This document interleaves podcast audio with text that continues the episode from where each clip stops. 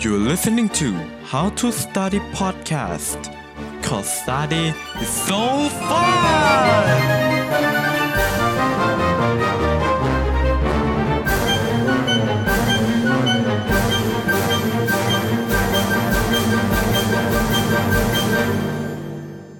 สวัสดีคุณผู้ฟังทุกท่านนะครับ ยินดีต้อนรับเข้าสู่ How to Study Podcast กับผมโนเบลนรเศรษวัฒนาที่จะพักนะครับ ในเพื่อโสดนี้นะครับ ผมอยากจะชวนทุกคนคุยนะครับ เรื่องของอนาคตนั่นเองนะครับ ซึ่งก็มั่นใจ ผมค่อนข้างจะมั่นใจนะครับ ว่าคนที่ฟังพอดแคสต์ของผมเนี่ยนะฮะก็เป็นช่วงวัยที่อยู่ในมัธยมปลายมหาลัยมัธยมต้นประมาณนี้นะครับ ซึ่ง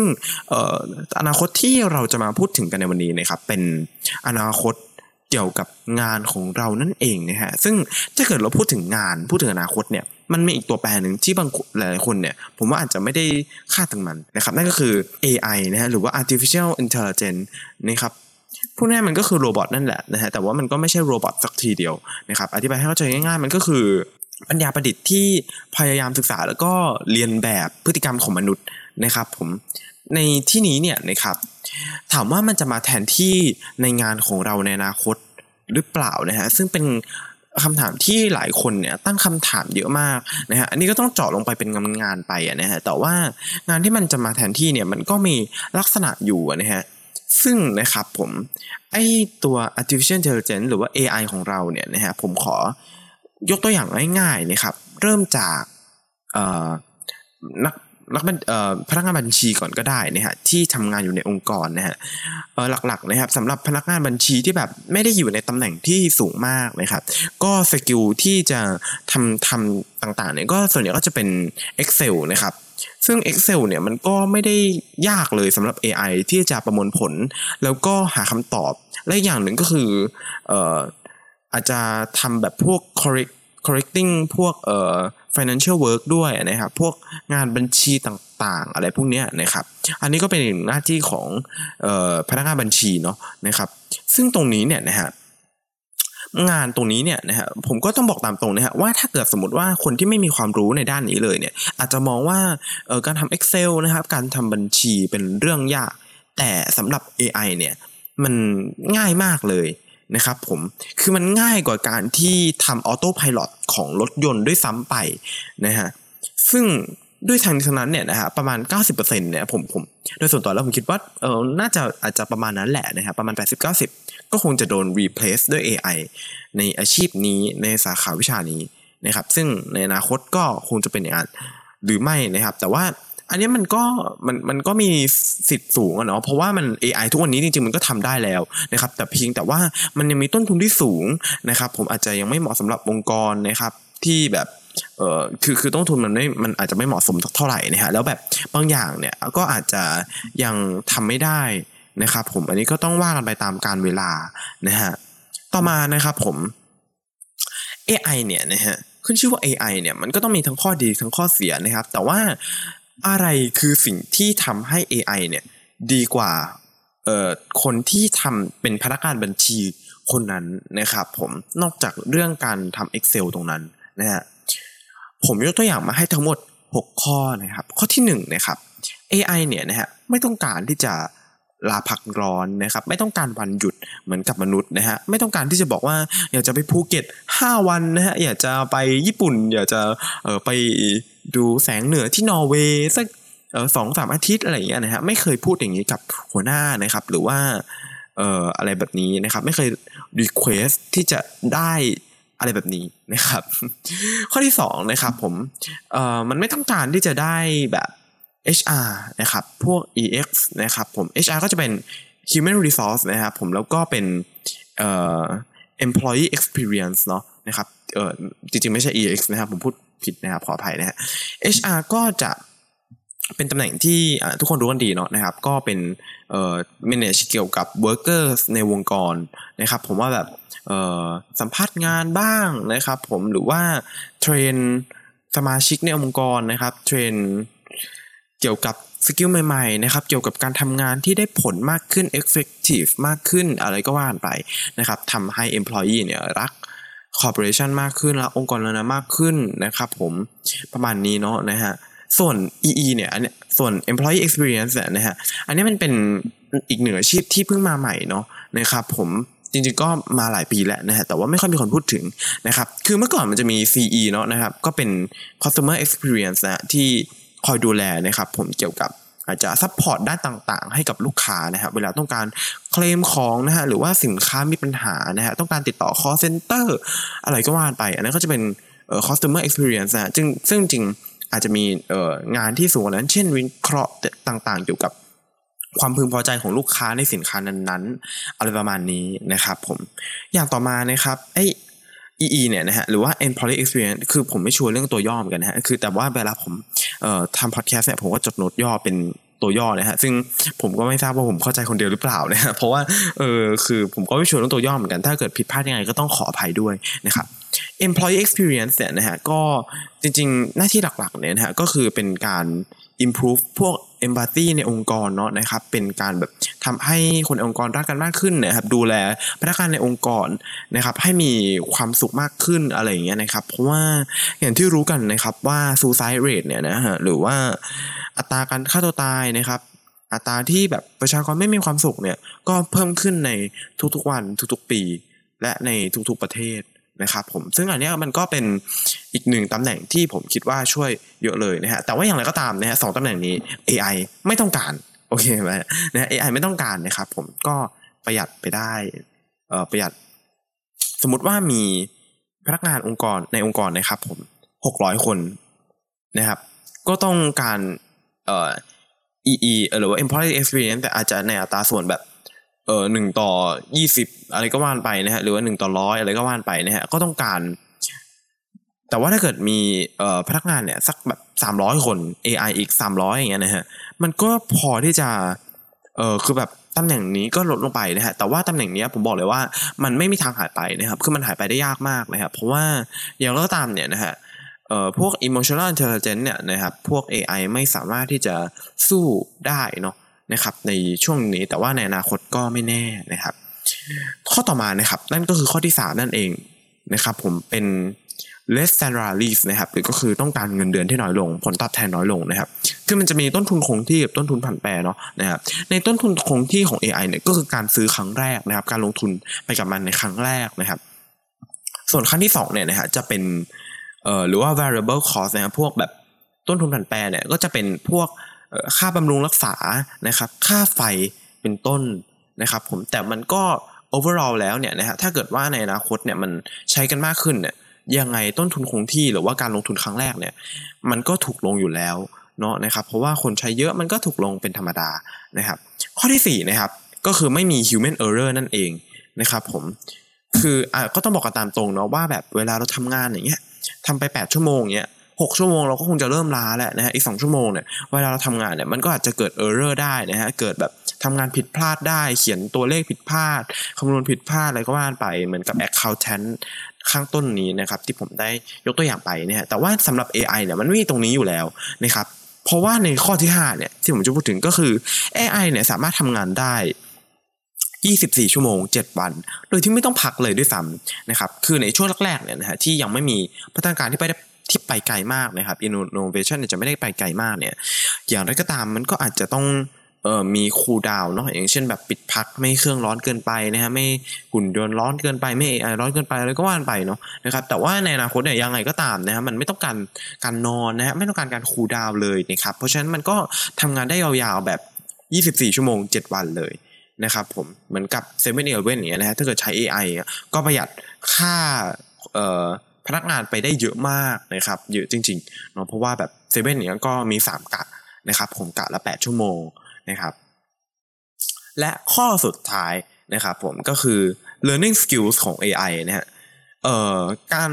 เรียนรู้ของ AI เนี่ยนะฮะมันมี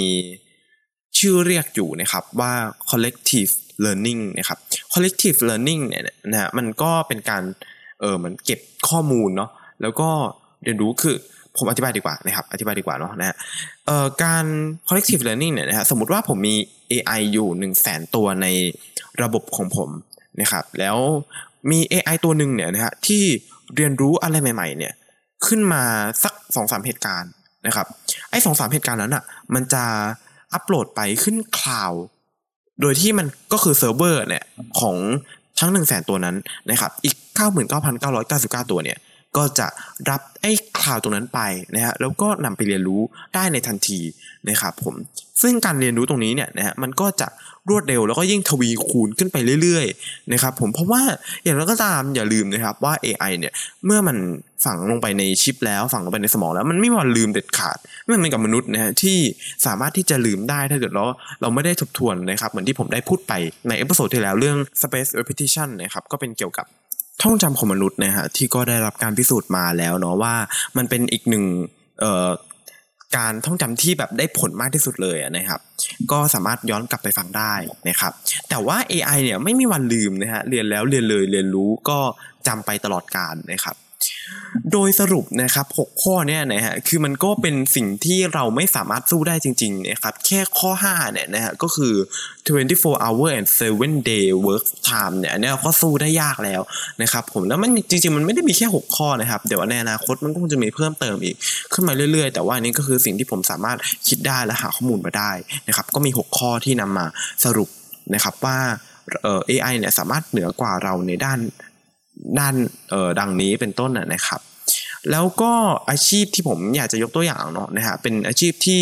เอ่อมี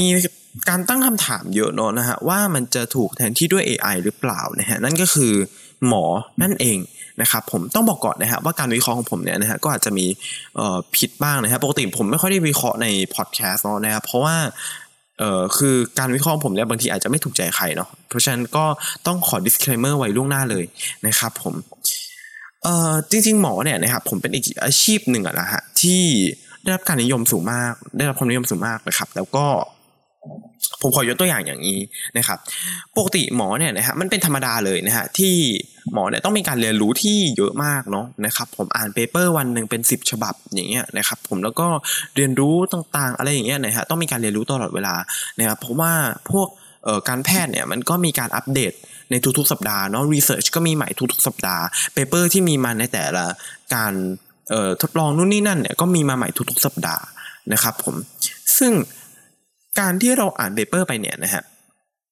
เราอาจจะอ่านวันละสิบ paper นะครับอมากสุดแล้วสิบ paper คือจริงๆ มันไม่สามารถมากกว่านี้ได้แล้วนะครับไม่งั้นจำไม่ได้นะฮะสิบ paper ก็ถือว่าแบบเอ่อเป็นไปได้ยากแล้วนะครับผมแล้วเราอ่าน 365 วันเนี่ยนะฮะก็อ่านประมาณ 3,600 paper นะครับผมซึ่งผมมั่นใจอะค่อนข้างจะมั่นใจเลยว่ายังไงเนี่ยนะฮะเราก็คงจะลืมไปบ้างนะครับ ใน 3,600 นี้นะครับผมเพราะฉะนั้นการเชื่อมโยงข้อมูลของเราเนี่ยก็อาจจะไม่ได้ดีสักเท่าไหร่นัก ในทางกลับกัน AI เนี่ยนะฮะใช้เวลาอ่าน paper เนี่ยในหลักล้านน่ะนะฮะเออเป็นละล้าน paper เนี่ยในภายในเวลาไม่กี่วันนะครับแล้วก็สามารถที่จะเชื่อมโยงได้นะฮะว่าเออข้อมูลนี้เชื่อมโยงมาข้อมูลนี้นะครับ ผมสามารถแบบเออทำการเชื่อมโยงได้นะครับ โดยที่มัน โคดกว่ามนุษย์ตรงที่มันก็ไม่มีวันลืมอีกเช่นกัน นั่นเองนะฮะซึ่งตรงนี้มันเป็นอะไรที่แบบการวินิจฉัยโรคหรือว่าอะไรอย่างเงี้ยนะฮะก็คงจะเหนือกว่ามนุษย์อยู่แล้วนะครับผมเช่นนะฮะหมอเนี่ยนะฮะก็ค่อนข้างจะยากเนาะนะฮะแพทย์ก็ค่อนข้างจะยากที่จะสามารถที่จะเอ่อวินิจฉัยจากไฝที่มันเกิดบริเวณลำตัวนะครับ ผมรูปลักษณ์ของไฝนะฮะว่ามันจะสอดคล้องนะฮะกับโรคอะไรเนาะนะครับ แต่ว่า AI สามารถทำได้นะครับว่าไฝชนิดนี้อาจจะเป็นโรคมะเร็งนะฮะไฝชนิดนี้อาจจะเป็นโรคนู้น โรคนี้อะไรก็ว่านไปนะฮะซึ่งตรงนี้มันก็เป็นอีกหนึ่งสิ่งที่น่าสนใจเนาะนะครับ ผมว่าเราเแพทย์เนี่ยนะฮะก็อาจจะต้องไฟกับตรงนี้นะครับผมแต่ว่าอย่างไรก็ตามนะฮะอย่างไรก็ตามนะฮะคือการวินิจฉัยเนี่ยนะฮะยังไงมันก็ค่อนข้างจะ accurate กว่าแพทย์อยู่แล้วนะครับผมเอ่อซึ่ง การที่ใช้ AI ในการประมวลผลในการวินิจฉัยเนี่ยนะฮะคือมันได้ตรวจสอบจากแบบจากสมมติว่าเราเราตรวจสอบจากสมองนะครับ ถ้าเกิดเป็นแพทย์วิเคราะห์เนี่ยก็จะวิเคราะห์ว่าโอเค สมองในภาพเอโดกราฟิกนี้ตรงนี้มีนู่นตรงนี้มีนี่ตรงนี้มีนั่นแต่ว่า AI เนี่ยนะฮะสามารถที่จะจับตัวอย่างของสมองที่อาจจะเป็นโรคนี้อาจเป็นโรคนั้น หรืออาจไม่เป็นโรคสมองที่ปกติ จากคนหนึ่งล้านคนเนี่ยนำมา process นะฮะแล้วก็นำมา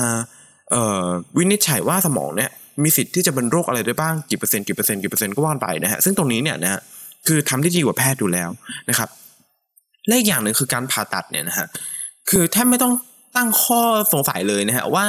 ระหว่าง AI กับมนุษย์เนี่ยนะฮะอันไหนจะสามารถผ่าตัดได้เรียบเนียนกว่ากันนะครับผมสามารถผ่าตัดได้แบบมีเปอร์เซ็นต์ error น้อยกว่ากันเหมือนที่ผมได้ยกตัวอย่างไปข้างต้นเกี่ยวกับ Account แทนเนาะนะฮะคือเปอร์เซ็นต์ error ของ robot เนี่ยน้อยกว่าอยู่แล้วนะครับในการผ่าตัด นะฮะซึ่งอันนี้มันก็เป็นอีกหนึ่งสิ่งที่ก็คิดคิดว่านะครับ มันก็ไม่ได้แทนที่ซะทีเดียวนะครับ แต่ว่าอาชีพแพทย์เนี่ยนะฮะก็คงจะมีดีแมนน้อยลงอยู่แล้วนะครับ ผมก็จะเป็นพวกอาชีพที่จัดอยู่ในหมวดหมู่ decrease เอ่อ demanding นะครับประมาณนั้นนะครับ ผมก็คือความต้องการในการอาชีพเนี้ยน้อยลงนะฮะถึงแม้ว่าในวันเนี้ยในทุกวันนี้มันต้องการเยอะขึ้นทุกๆวันนะฮะแต่ว่าในวันหนึ่งนะฮะที่ AI เนี่ยเข้ามามีบทบาทพอสมควร ซึ่งก็ ไม่ไม่สักวันหนึ่งหรอกนะฮะก็ประมาณห้าหกปีนี่แหละที่เอ่อได้คาดการณ์กันไว้เนาะนะครับผมก็ประมาณปี 2025-2026 นะครับ ที่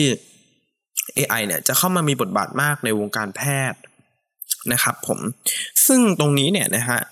มันก็ผมผมก็ไม่สามารถการันตีได้เนาะนะฮะแต่ว่าอันนี้ก็เป็นอีกหนึ่งไอเดียที่ก็น่าจะน่าสนใจสำหรับคนที่จะไปเรียนแพทย์นะฮะก็ลองวิเคราะห์ตรงนี้ดูนะครับผม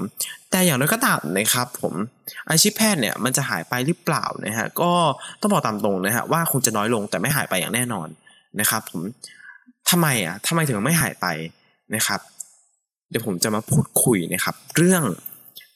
การที่เราจะสามารถต่อสู้กับ AI นะครับด้วย skill ต่างๆนะครับด้วยสิ่งที่ AI ไม่มีนะครับแต่เราสามารถทำให้มันเหนือกว่าได้นะครับเราไม่สามารถที่จะไปทำงานแข่งกับ AI ได้เอ่อ24 hour 7 day นะครับพอ get ใช่ไหมเพราะฉะนั้นแล้วเนี่ยนะฮะ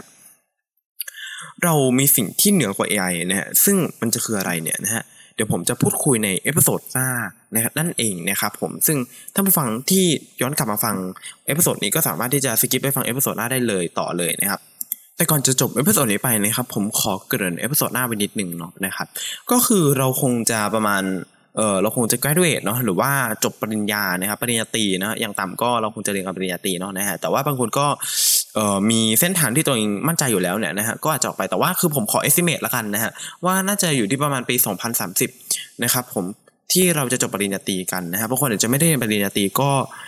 อันนี้ก็แล้วแต่เลยนะครับผมแล้วแต่คนไปนะฮะแล้วก็เราคงจะรีทายเนาะหรือว่าเกษียณอายุตอนอายุประมาณ 2050ปี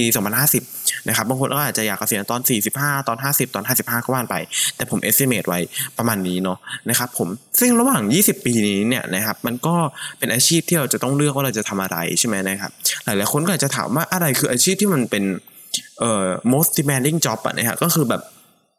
อาชีพที่แบบมีความต้องการในตลาดนะครับ เนี่ยต้องต้องการในองค์กรเนี่ยสูงที่สุดในช่วงเวลา 20 ปีนั้นนะครับผมคือคำตอบมันก็แน่นอนนะครับ แล้วก็ง่ายดายมากนั่นก็คือ unpredictable นะครับก็คือไม่สามารถที่จะคาดการได้ล่วงหน้านั่นเองนะครับผมสิ่งที่ต้องทำได้เนี่ยก็คือการที่เรา improve skill ของเราเหมือนที่ผมได้บอกไปข้างต้นเนาะนะครับเราไม่สามารถที่จะแบบ ทำนายอนาคตได้ไกลขนาดนั้นนะครับผมเพราะฉะนั้นแล้วตรงนี้เนี่ยนะครับผมเดี๋ยวผมมาพูดใน episode ต่อไปนะฮะแต่ว่าก่อนที่จะจบขออีกนิดนึงนะฮะเดี๋ยวผมสรุปทั้งหมด 6 หัวข้อนะครับที่ผมได้พูดไปเมื่อกี้นี้เกี่ยวกับ AI นะฮะว่าดีกว่ามนุษย์ยังไงนะฮะข้อที่1นะครับ AI ไม่เคยร้องขอ การที่จะไปลาหยุดนะครับลาพักร้อนนะครับผมหรือว่าลาไปท่องเที่ยว ข้อที่2นะครับ AI ไม่ต้องการ human resource นะฮะและไม่ต้องการ employee experience นะครับ ข้อที่3นะครับ AI ไม่เคยที่จะขอขึ้นเงินเดือนนะครับ แล้วก็ AI เนี่ยนะฮะ มีเงินเดือนเนี่ยนะฮะ หรือว่าต้นทุนคงที่ต้นทุนผ่านไปอะไรก็ว่าไปเนี่ยที่ถูกกว่ามนุษย์อยู่แล้วนะครับข้อที่4นะครับผม AI เนี่ยนะฮะมี human error เนี่ยน้อยกว่าอยู่แล้วนะครับผมแทบจะไม่มี error เลยด้วยซ้ำนะฮะยกเว้นไฟตกนะครับซึ่งอันนี้ทั้งนี้ทั้งนั้นเนี่ยนะฮะการที่ในอนาคตเนี่ยยังไงก็มีไฟแบบ ไฟแบ็กอัพฉุกเฉินสำรองอยู่แล้วนะครับ หรือว่า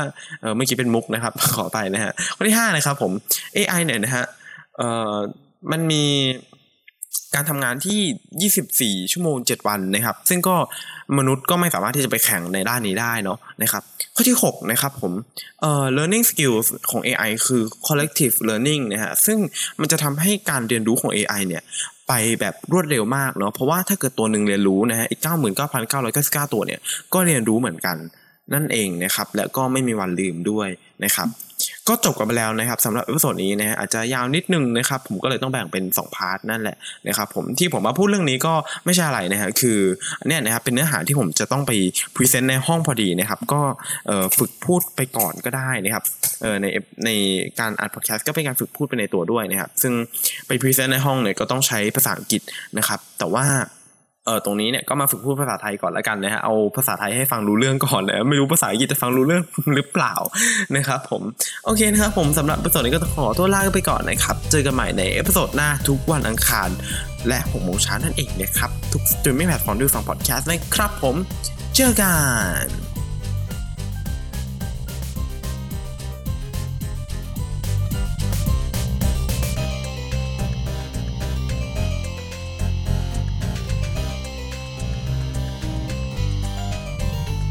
Thank you for your listening. See you in the next episode. And don't forget to have fun with your study.